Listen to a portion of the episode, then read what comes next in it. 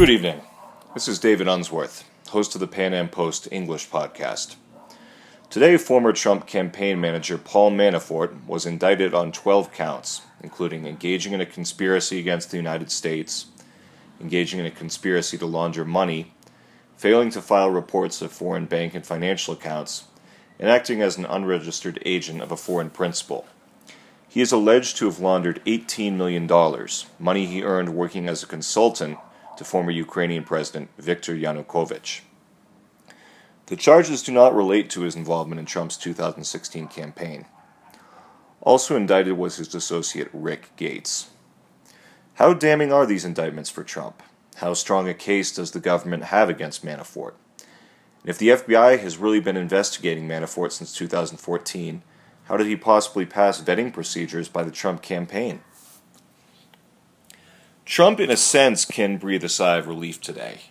Uh, Michael Flynn was not indicted, and the Manafort and Gates indictments uh, do not have anything to do with uh, Russian interference in the presidential election, vote changing, or most importantly, collusion between the Putin, the Russian government, and the Trump campaign.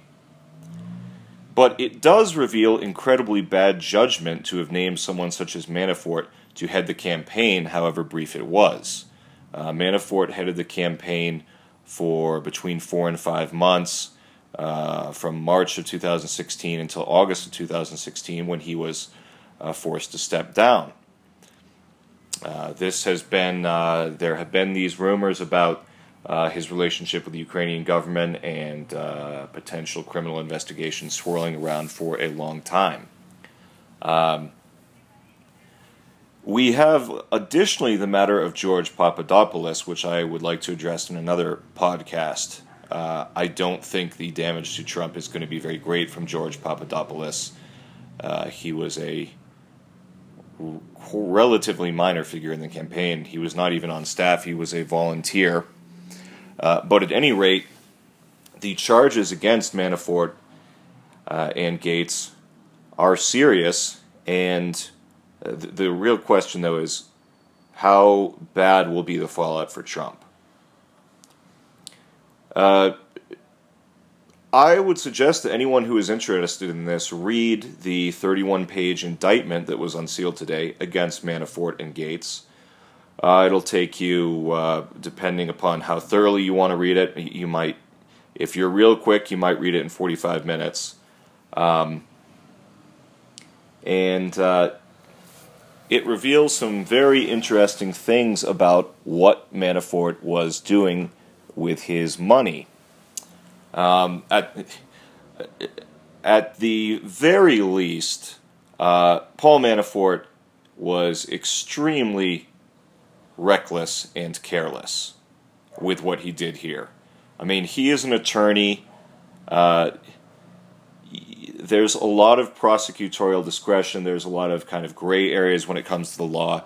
He is an attorney. He needs to know better, especially with these charges that relate to uh, the FARA Act, which requires you to register as a foreign agent if you're doing lobbying work on behalf of a foreign government, with regard to reporting requirements for uh, overseas bank accounts if you're an American citizen, and just with regard to uh, reporting income and making all of these these mountains and mountains and mountains of suspicious wire transfers routed through Cyprus and the Seychelles Islands and St. Vincent and the Grenadines. Uh, this is extremely careless. Now, I think I think some of these charges uh, are, are, are beatable. I think some of them are, are pretty ironclad, and I think some are, are, are kind of in between. But the the bottom line here: what did Paul Manafort do wrong? This is uh, these are charges of tax evasion. I don't think the American people are really going to be kept up at night because he didn't register uh, his lobbying activities. Well, he's been a lobbyist for 20 or 30 years. I mean, why why he didn't do that before is a mystery to me. It baffles me. Uh, that doesn't really hurt anyone, though. Uh, he didn't defraud anyone. Uh, he earned this money working for the Ukrainian government, and we, we will talk about that and uh, to what degree it was wise on a on a moral or ethical level to lobby for someone like Yukanovic. What he apparently really did here is uh, try to find ways to not pay taxes and not report this income uh, that he he got for his lobbying activities from the uh, for on behalf of the Ukrainian government. So between uh, 2008 and 2014, Manafort is alleged to have wired $12 million to vendors from uh, offshore bank accounts. Most of these accounts are set up in Cyprus, which is not surprising. Cyprus is a renowned tax haven, and it's also very close to Ukraine, where he was doing his business. So it makes sense that he probably had some relationships there. Um, vendors are itemized here A to S, and this is a this is a big part of what makes up the beginning of this indictment. Uh, vendor A, for example, is a home improvement company in the Hamptons, New York. Vendor B, a home automation lighting and home entertainment company in Florida. Vendor C, an antique rug store in Alexandria, Virginia. So, to make a long story short, he was wiring all this money uh, to support a rather lavish lifestyle.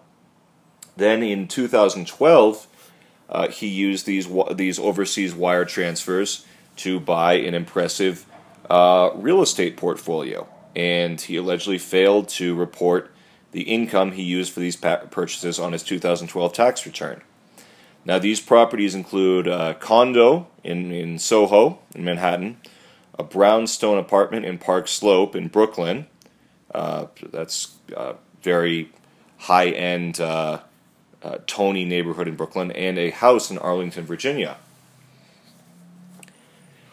The next set of charges deal with his lobbying work for both uh, the government of Ukraine under Viktor Yanukovych and uh, his political party, whose translation in English is Party of the Regions.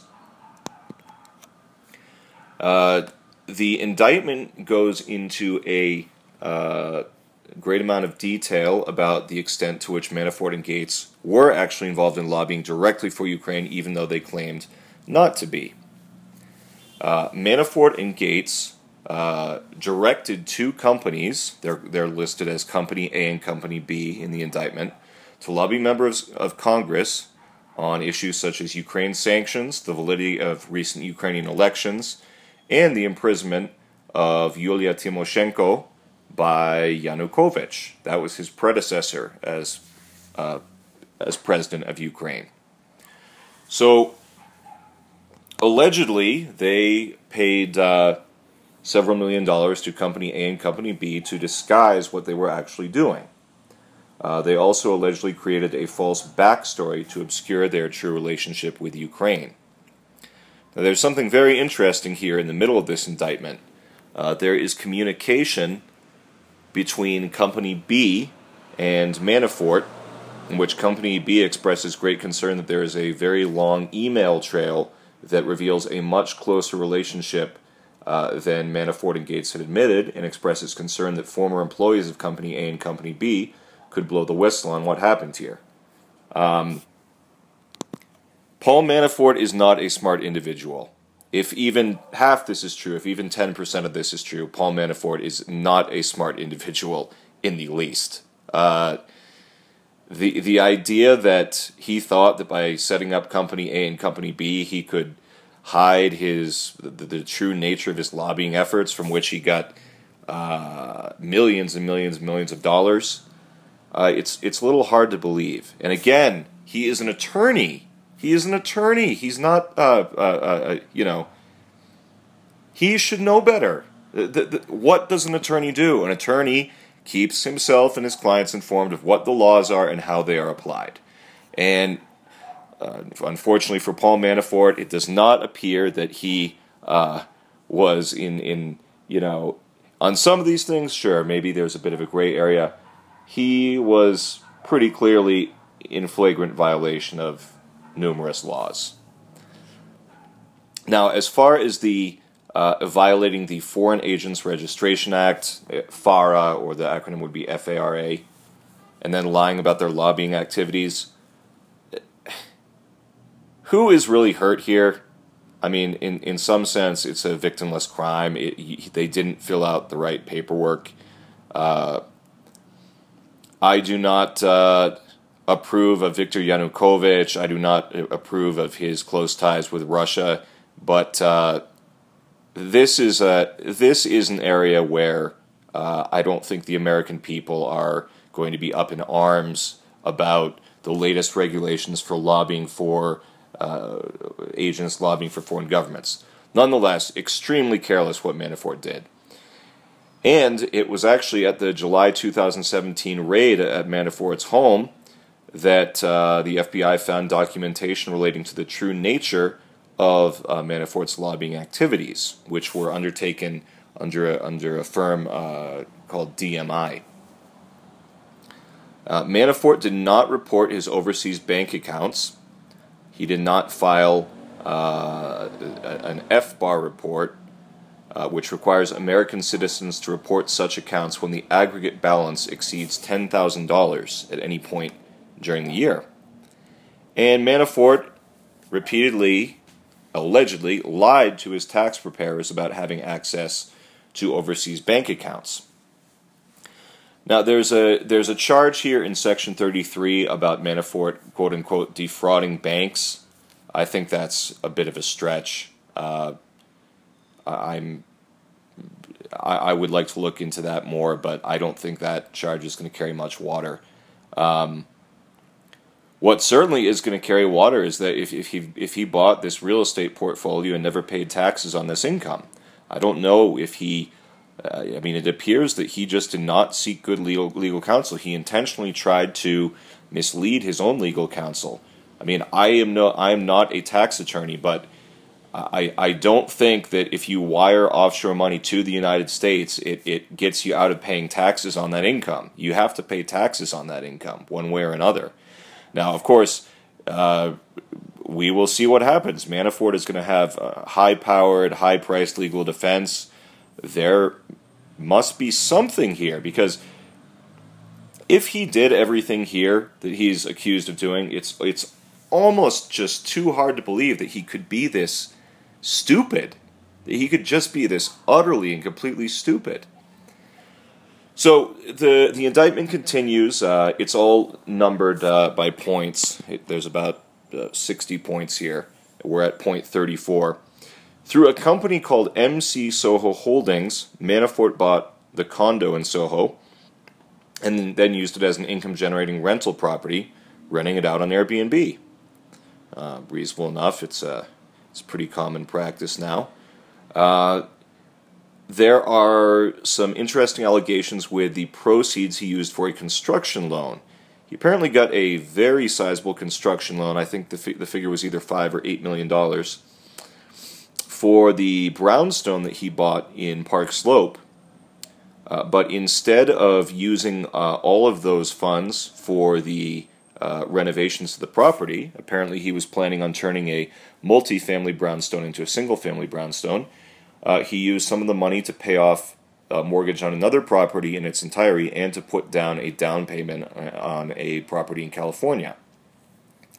So uh, I would imagine we have an interesting uh, case like this involving Bernie Sanders' wife, Jane Sanders, and uh, statements you make to a bank. I do know, though, that uh, lying to a bank is generally not good in any way, shape, or form, and it's most likely going to involve criminal charges. I don't know exactly what uh, what the nature of, of a charge like this is. Uh, I mean, to what extent they can charge you for using proceeds of a bank loan for another purpose.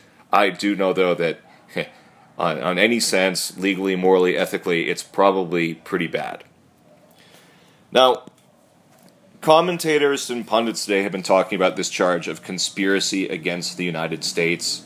Uh, that's conspiracy against the United States just means that they tried to hide their crimes. That's how they, they, they basically tried to prevent the Justice Department from knowing what they were doing. So, in that sense, I mean, whoop de doo. It's the same way when you you read a, a, legal case and it's the people of Minnesota versus Jim Smith or the people of California versus uh, Jane Jackson. You know, it's there really is not much to that. I mean, okay, did he commit conspiracy against the United States? Maybe in a very technical legal sense. Uh, I mean, that seems like a, a pretty pretty gray area. Manafort, regarding the relationship between Manafort and Trump, of course, uh, the mainstream media, the Democratic Party, the people who do not like Trump are going to try to paint them as as thick as thieves, as the closest of friends forever. Uh, it doesn't actually appear to be that way. Uh, Manafort himself has said, Donald Trump and I had some business in the 1980s, but we had no relationship until the Trump campaign called me. So, just out of curiosity, there's two questions here. Why did the Trump campaign call Manafort out of the blue? I mean, was he that good? Was he that important? Were they were they that keen on having his expertise? Manafort apparently was a was a real shark at lining up delegates. Corralling delegates was his specialty. He did it for Reagan. He did it for for Bush, um, and that was that was what where his services really came in handy during that period when when it was basically Trump versus Cruz with with Rubio in a distant third. Manafort apparently really came in handy uh, at, at corralling delegates.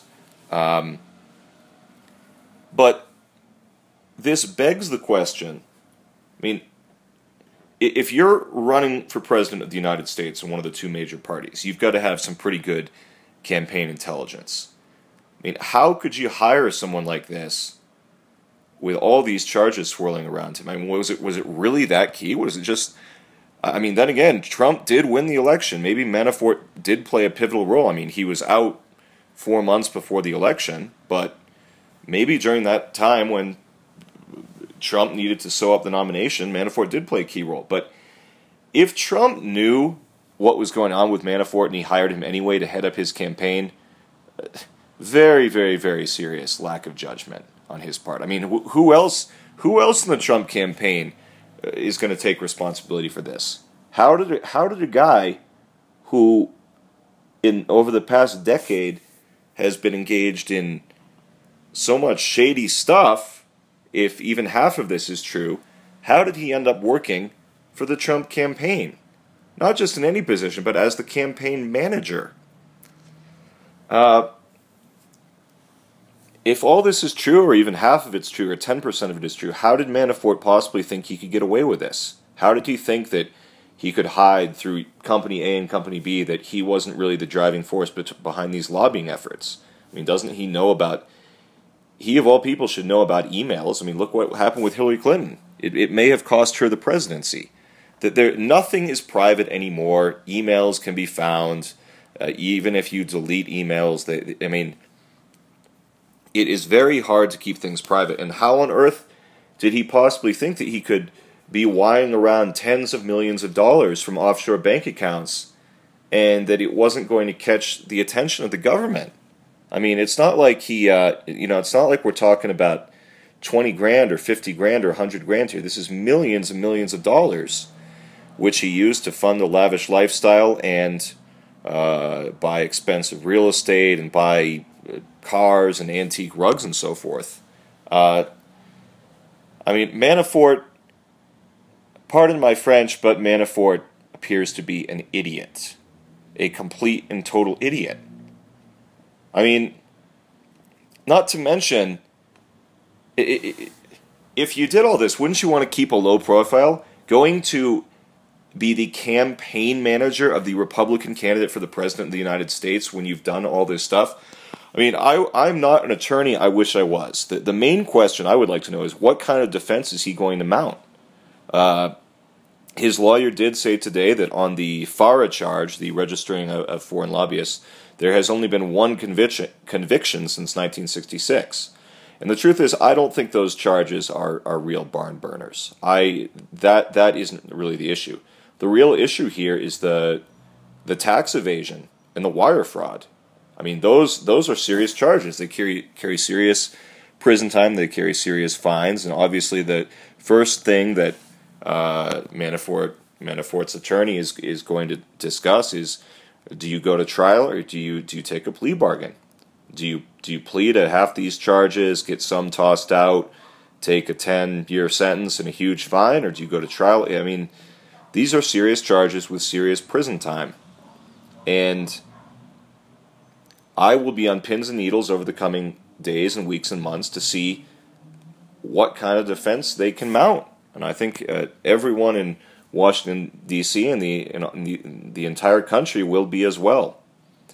Uh, but uh, clearly, you know, if, if you just take away one thing from this podcast, and like I said, I'm going to talk about uh, the the George Papadopoulos tomorrow. But if you take one thing away from this podcast, uh, wiring money from an offshore bank account to the United States, you're still going to have to pay taxes on that somehow. You've got to pay taxes on worldwide income. I mean, every, every American who lives overseas knows that.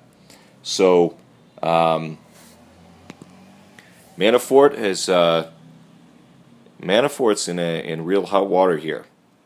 Uh, however, again, these charges don't have anything to do with the 2016 campaign. They don't have anything to do with uh, Trump's collusion on the part of Trump with the Russian government.